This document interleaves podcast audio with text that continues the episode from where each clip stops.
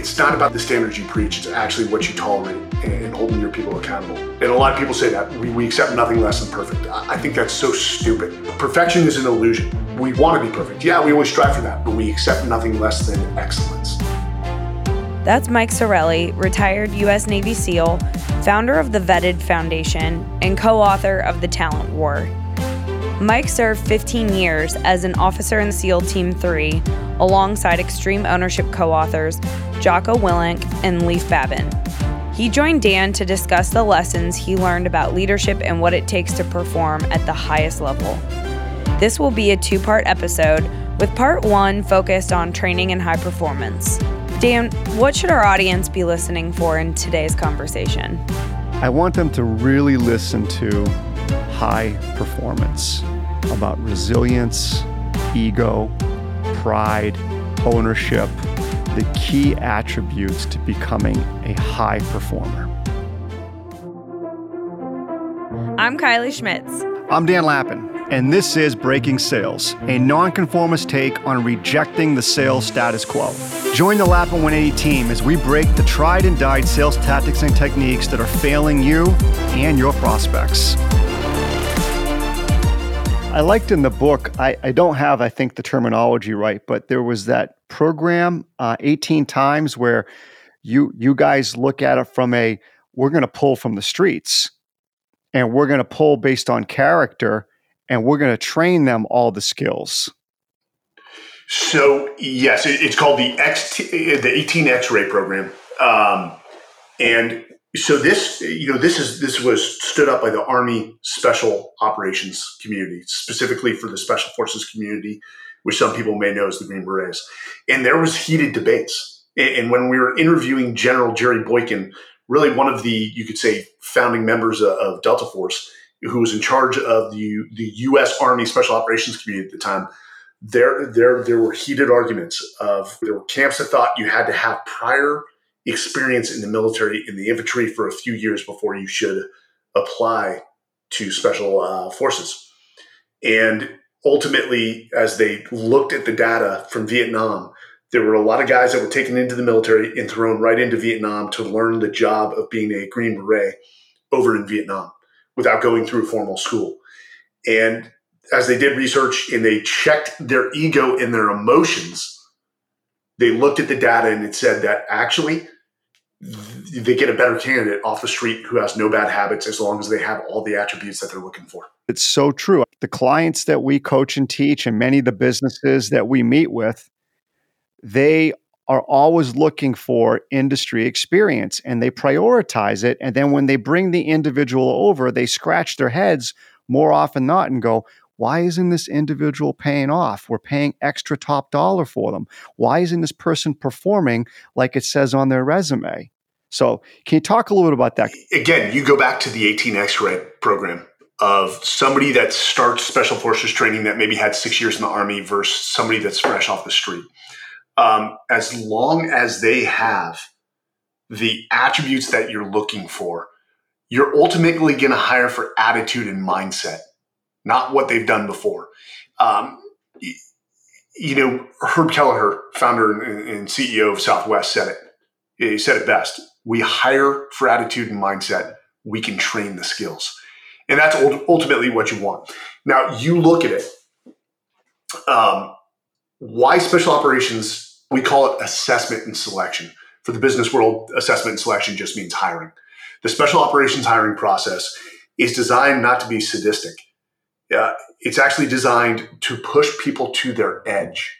And that's ultimately what you want to try to do as uh, best as possible during the interview process within legal means. Is sort of apply pressure to people because when you apply pressure and you push people to their limit, that's when true character emerges. So you may have a CEO who has you know 15 years of experience but has never been truly tested. And look at the environment we're currently operating in with COVID there was a lot of leaders that didn't know how to handle this crisis. Again, Ger- General uh, Jerry Boykin refers to this, and this is a common phrase within the military. We look for extreme character in our candidates because they constantly operate in a VUCA environment. VUCA stands for volatility, uncertainty, complexity, and ambiguity. And that defines the environment that we operate in a daily basis. So you need people of rock solid character that are going to remain emotionally intelligent in chaotic situations to lead the team and drive results. Industry experience is just not a, an indicator of that. You do use it in the evaluation process. Ultimately, what you want to look for, you're looking less at what they've done and more at the the, the story that that they've incurred, the the failures, the successes, how they've learned, how they've developed as a human, how they've developed as a leader, not just five years of marketing experience. Yeah, I mean, there's no question our listeners they're they're enthralled probably Mike with like your background and the training and the discipline and everything that you and your team has been through um, on such a high level. One of the things I, I took from the book is, you know, about testing for the physical part, the emotional part, and the mental part. And you talk about knocking people down and seeing how they respond. I think that's fantastic. I think the challenge is, though, and I'd be interested in your perspective, is that I wish there was more of that in the business world. You know, we don't start to improve until we reach the the limit or the edge of our comfort zones. But there's just not enough of it in the business world. Can you share a little bit about on, on your thoughts on that? You, you know, as a society, we always need to be balanced, and I think we've gone a little too far to one side of the spectrum. That uh, you know, we are trying to create these cultures that are, quite frankly, you know, we, we hide behind the words diversity and inclusion. Our people only grow if we constantly put them under periods of stress and pressure and then help them learn from that. It's just a repetitive cycle. Pressure, what did we learn from that? How do we improve? Put them under pressure again. it, it is the heart of what makes special operations so special. Not only is our hiring process sound, and let me, for, for all the listeners, that special operations assessment and selection process, that hiring process, has evolved over half a century. And guess what? Dan, it's still evolving as is required to secure victory from, from the hands of our future enemies.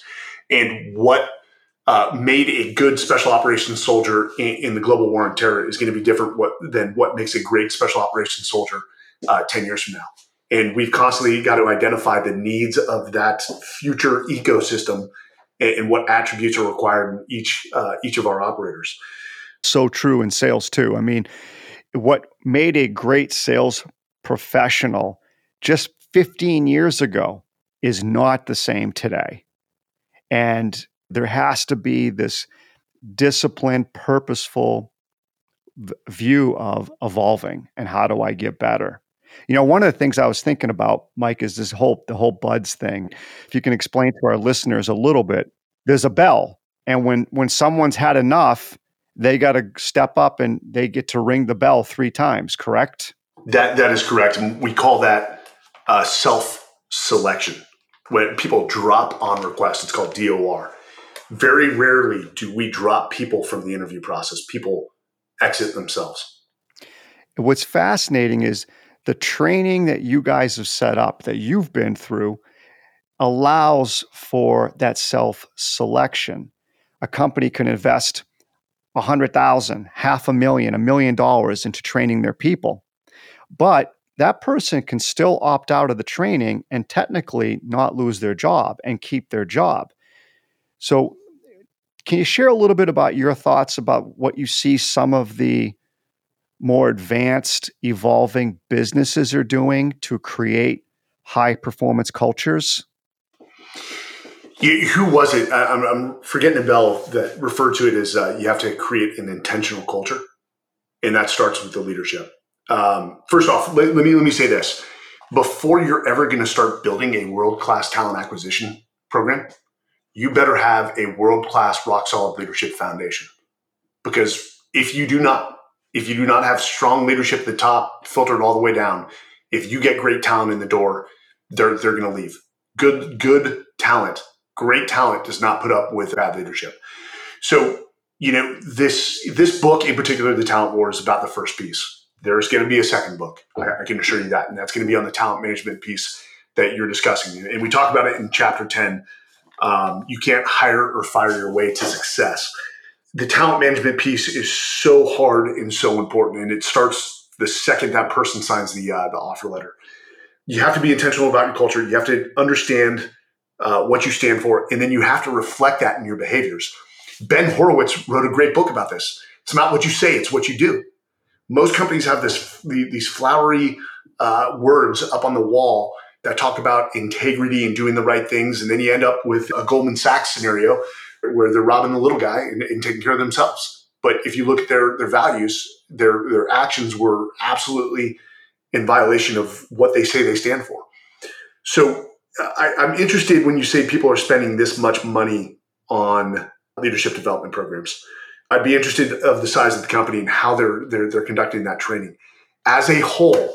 And, and I don't want to make again bad uh, sort of accusations here, but a lot of companies don't know how to train their people. They just don't.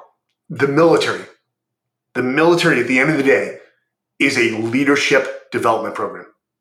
In fact, it's the preeminent leadership development program in the world. That's all we do. It is, okay, you look at boot camp or Marine OCS or, or OCS as a whole, it is a cultural assimilation. It's the longest onboarding process.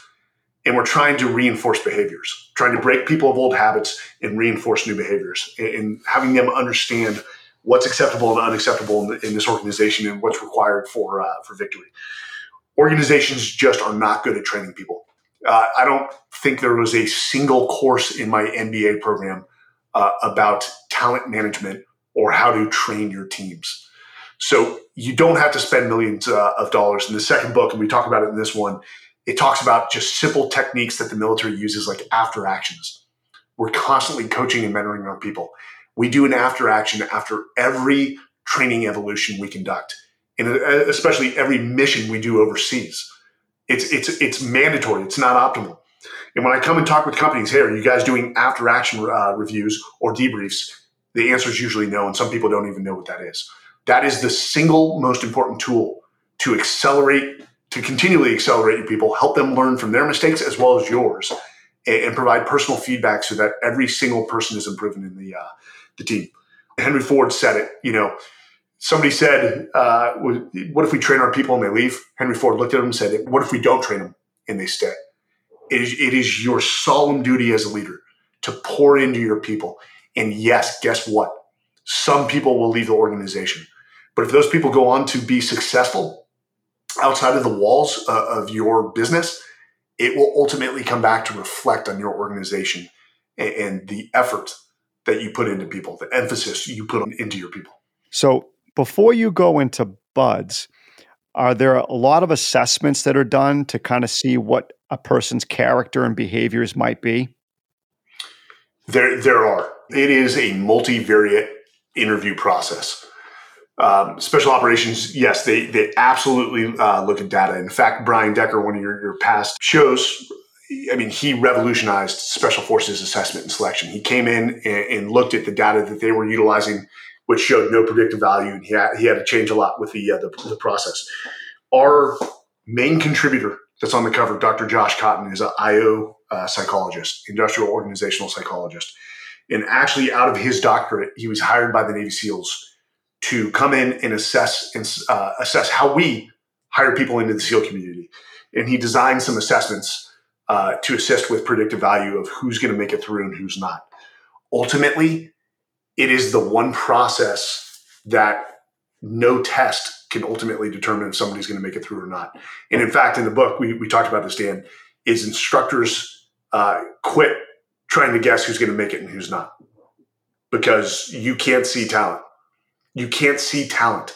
You know, we always we always used to think like when the NCAA football player or the Olympic athlete, and we get plenty of those, comes through SEAL training. We're like, oh, those get those guys are going to easily make it. They're they're going to crush this training, and they're usually the first ones to quit. And I'm not joking you. I had guys that did speech and debate in high school, and after Hell Week, they're standing there smiling. Small little guys, but there was just no quitting them. They, they were some of the most resilient people that had just, uh, you know, uh, incurred uh, setback after setback in life. They were used to getting knocked down, getting back up, learning from it, and, and driving on to, to drive results. And that's exactly what businesses are looking for. So you tested for the character and the behavior at the beginning. And then you have the physical part. And I'm sure there's a lot of tests that go on, period, end of story.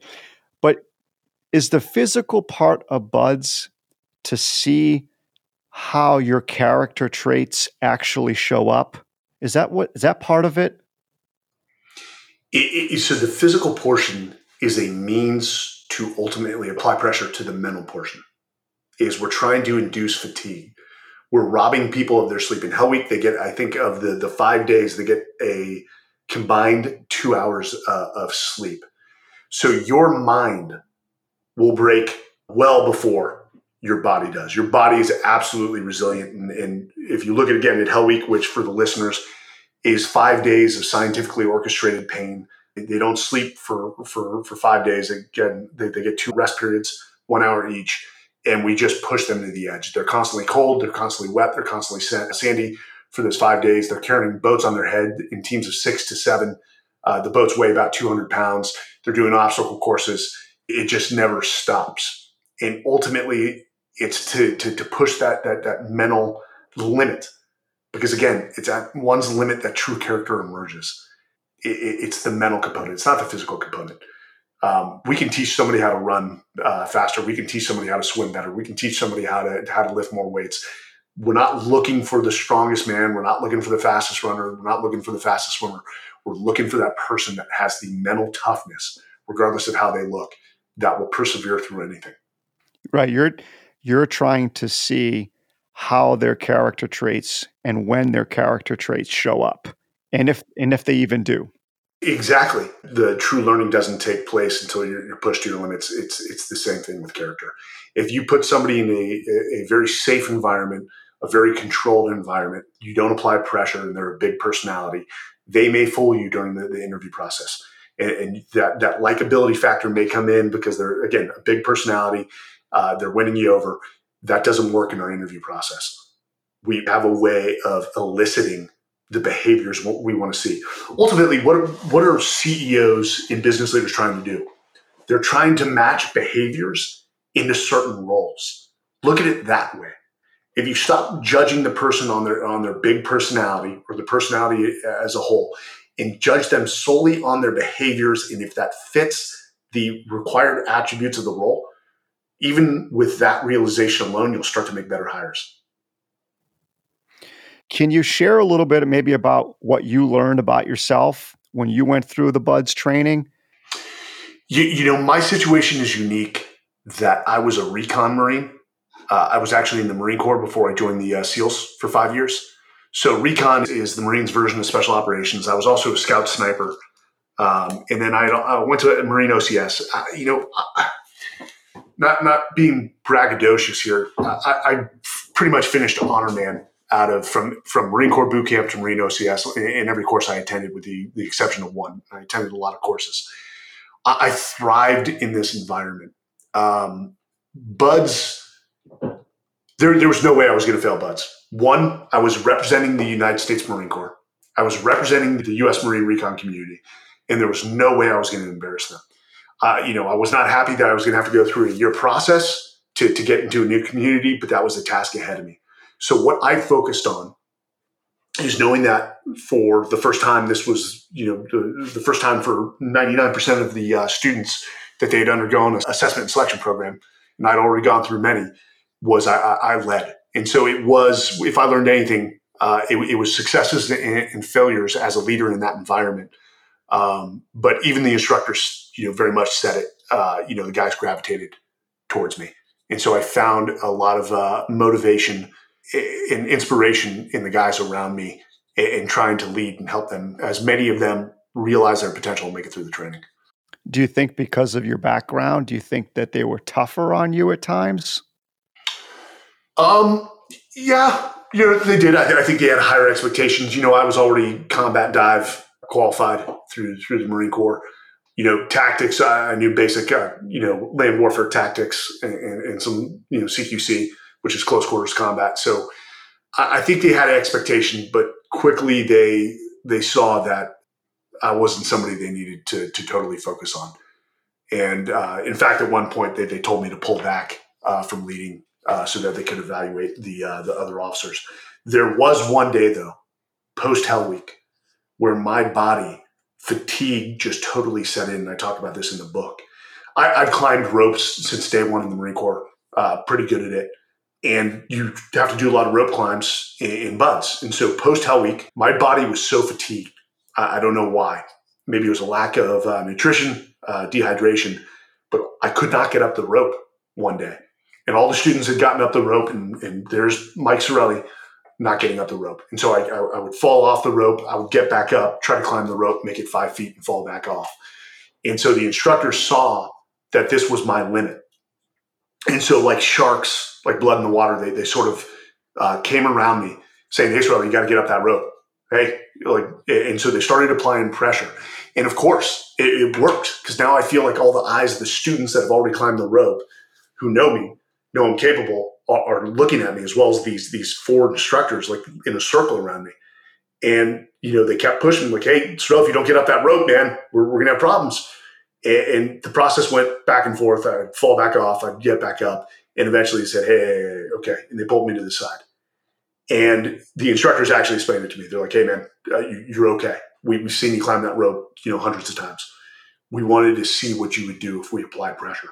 We, and this happens. We wanted to see if you would quit and ring the bell post Hell Week.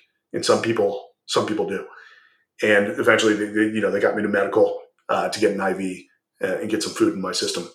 But uh, if anything in BUD/S that sticks out, it was I, I, was just so embarrassed, and it was that embarrassment that actually started to play with me mentally. You're doing something you've always done exceptionally, and then this one day you're struggling with it, and then you're feeling the heat that you're putting on yourself, and you're feeling the heat of all the um, the coaches and the trainers there. They're putting the heat on you so, how did you kind of work yourself through that mentally after it was all said and done? The, you know, Dan, that's that, that's a great question. Let me start with this: the instructors at BUD/S or SEAL training, much like the instructors at all the rest of the special operations assessment and selection courses, are usually amongst the best from our community because they are people that the students want to aspire to become when you have A players leading the assessment and selection, A players select A players. But if you have B players, if you have you know mid performers from the SEAL teams in charge of who, you know selecting the next generation in the SEAL teams, you're going to get a bunch of B and C players. So how did I get past that? Yes, the embarrassment was, it was like it was like a, a, a tangible weight on my shoulders. And I, as I was in medical, I remember this, and I won't use his name because this guy still may be active duty uh, God bless him, came in and said, "Hey, like like a good leader who you know watches one of their people uh, fail, steps in, coaches, mentors, and helps them understand and learn from that experience." And he came in checking. He's like, "How you doing?" I'm like, "Hey, good man." I, am like, "Hey, I, I, do you know I can climb that rope?" I, he's like, hey, hey, we all have points in our career." And this is going to happen a lot more. And what I want you to learn from it is failure is part of the process.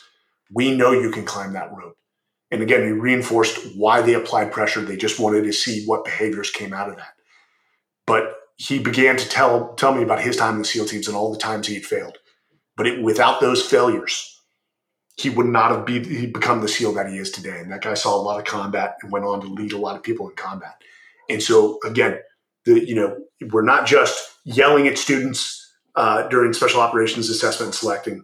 It, it's also there's a portion of training where, where they're developing future leaders. And, and he knew I was going to get into the SEAL teams, and he wanted to help me learn from that process and become a better leader. One of the things that I starred from your book, and I'd love to hear your thoughts on it more because it's so relevant, I think, in any good business training, whether it's sales training, leadership training, is you said good training does not produce SEALs, it reveals them. And I, I, I wrote that down like three different times, going, that's it. I said, good training does not produce great sales people, it reveals them. So, can you tell talk a little bit about that? It, it, it, consider it part of the assessment and selection uh, process. Even though we've we've screened people through, let's say we've made a, uh, a hire. Training is mandatory. Coaching and mentoring is mandatory for all people you know, we like to, we had a, uh, a saying in, in, special operations you are always being assessed. Even if you've been in this organization for 10 years, you are being assessed as to whether you are still curious, you're still hungry to train and get better, and if you're going to provide value, if you're going to be a multiplier to this organization. Um, we saw it in the SEAL teams all the time. And again, it goes back to ego and complacency where you constantly go through training. I don't care how long you've been in the SEAL teams, you are always going through training. And the second we identify that somebody's just sort of done, one, they're either wore out, or two, they, they think they have this figured out and they no longer need to train. That's that's that's a, a hallmark where or, or, or, a gate where we know we need to step in and, and uh, you know sort of counsel that individual. But um, that that's sort of the heart of that statement. Yeah, I mean, I just the training and the program and everything that that that you've developed to be able to make that statement. Um, I, I would love to see more of that happen in the business world, where it might be good training does not produce the leader; it reveals them. Things like that. That'd be really cool to see. You know, one of the other things that I know I talked about with Brian Decker, and he had mentioned it, and I'd like to get your thoughts on it. Is this idea of keep expectations low, but standards high. Um, is that something that you guys have, uh, through your training and everything, and through all your experiences, does, is that something that has resonated through through through your experiences throughout all this time? You know, the reason Brian said that, I'm, I'm going to guess here, Brian is is much smarter than I am, is that usually the tasks the the missions that we got within special operations they were each unique in a way. They, it was not cookie uh, cookie cutter, and so we had to come up with uh, you know innovative and uh, ways to approach problem sets. And quite frankly, we didn't know how they were going to result. Uh, one thing about the special operations community that was unique is we sort of lived by the mantra: test a little, learn a lot, and we never had the hundred percent solution to any problem set that the president gave us. So uh, that does not alleviate having a high standard for your organization.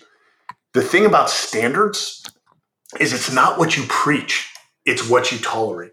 Let's be honest, Dan, I live in Texas. Uh, I sort of consider myself a reborn again uh, Texan. Um, you know, we, we use the term all hat, no cattle. A lot of people here are, are all hat. They love to talk a big game. You know, I do this. I get up at 4.30 uh, in the morning every morning. But if you go to their house at 4:30, they're asleep in bed. Uh, I don't care what you say you do. What I ultimately care about is what you say you're going to do, and you actually do it. Um, so you know, it's not about the, the, the standards you preach; it's actually what you tolerate and, and holding your people accountable. We don't strive for perfection in the special operations community, and a lot of people say that we we accept nothing less than perfect. I, I think that's so stupid. I've never seen perfect on the battlefield, ever. It, every victory was so ugly, it wasn't even funny because the enemy gets a vote in every single plan that we came up with. And for every action uh, we, we took on the back, uh, battlefield, the enemy had a reaction. And so it, it was like a slugfest in boxing. Just It just wasn't pretty, but we got it done and we won. So perfection is an illusion. And what Brian's saying is, you know, we want to be perfect. Yeah, we always strive for that, but we accept nothing less than excellence. And we always, always strive for perfection, knowing that we will never achieve it. And that's part of life. And that's why we keep expectations low and, and we may, may, you know, maintain excellence as a mantra within our community. Dan, from this conversation, what did you pull personally as key takeaways? You know, one thing that really resonated with me is this whole idea of great training. You know, two things Mike said. You know, when they're in the BUD/S and they're going through training and development, you know, they call it scientifically induced pain. And the whole idea of the training and the process itself is that they build the process for people to self eliminate themselves. That's their training process. They make it so that it truly tests the individual. And so when I reflect on that with the business world, that's so powerful if you think about it.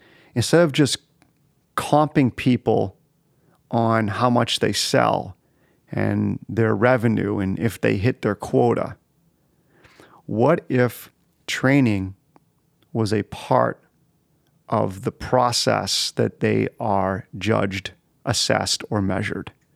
Because there's so many people out there right now that just keep doing the same thing that they always do. And if you really want to be a, a high performance organization, or if you really want to be a leader that drives high performance, why wouldn't you make constant growth through training and development an expectation, a standard that you as the leader promote? So I would love to see that happen more in the business world. So that's a big takeaway. I mean, you know, as we've talked about, you know, Mike said, you know, good training does not produce SEALs, it reveals them. I think that's so true for sales professionals. Good training doesn't produce sales professionals, it reveals them because either you opt in or opt out. In the business world, you can opt out of training. And what you're really saying if you opt out of training is that you're done growing. You're done getting better. Your ego has now taken over your decision making, and you now tell yourself that you are good. And when you tell yourself you're good, you've now told yourself there's no need to spend effort, time, or commitment getting better. That's my biggest takeaway from all of this. So, Dan, if I'm a sales professional or sales leader listening to you talk about this, maybe in my head I'm thinking, well, we do sales training. You know, we are developing our people. My question to you is what does that really look like in businesses? What what could or should training be to help us develop our sales team? Here's what I can tell you it shouldn't look like first. It shouldn't be that you're sending your people to 2 or 3 days of training and then you keep your fingers crossed. They come back from the training and you ask them a few questions about it, and then that's the end of it. Because reality is, your folks probably got intellectually stimulated, but they're probably not going to do anything with it when they come back because it's going to be so difficult for them to apply it and break their own comfort zones on their own. And if there's no support behind it, the training is eventually going to fade out after a couple of weeks.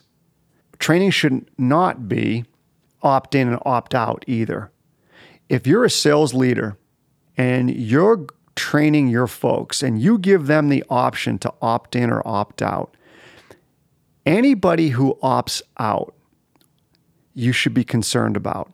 And I know a lot of sales leaders say, well, my top people don't want to do it, or my top guy or my top girl doesn't want to do it. And so I'm not going to force them to do it. You really have to think about that. What your top person is telling you is that Number one, they have a fixed mindset, they don't have a growth mindset. Number two, that their ego now is in charge of their decision making. Their ego is telling them they don't need it, they're good enough, everything's been fine, what they do works. As a sales leader, business leader, I'd be very concerned with that. And I think after you've heard the conversation I've had with Mike, I think hopefully it's given you something to think about. Dan, we talked about what sales training shouldn't be, what are some of the best practices that you would say the most successful sales teams that we work with are doing? I'll answer that, Kylie, from a organization standpoint, but I'm also going to answer from an individual standpoint because some of our listeners might have the opportunity to receive training through their organization. But I also know some of our listeners have to decide on investing in themselves on an individual basis. So let's go to the organization side first. So, as an organization, we're starting to see some businesses do a much better job at taking the methodology of the training and number one, implementing it and making it a part of their CRM so that the language becomes consistent in the organization. We're also seeing some of these top organizations where they take the concepts of the training and then the sales leader or the business owner uses the concepts throughout their business reviews with each of the individuals that they're putting through the training. So the sales leader now, they use the language of the training in their one on ones. They use it in their performance reviews. So now what you're doing is you're seeing a consistency of methodology, language, expectations, and standards permeate throughout every week versus just the one time the training and development company like us shows up. There's something going on in between each one of the workshops and sessions that continues to support and promote the training. So that's on the organization side. On the individual side, we're starting to see a lot more people invest in themselves.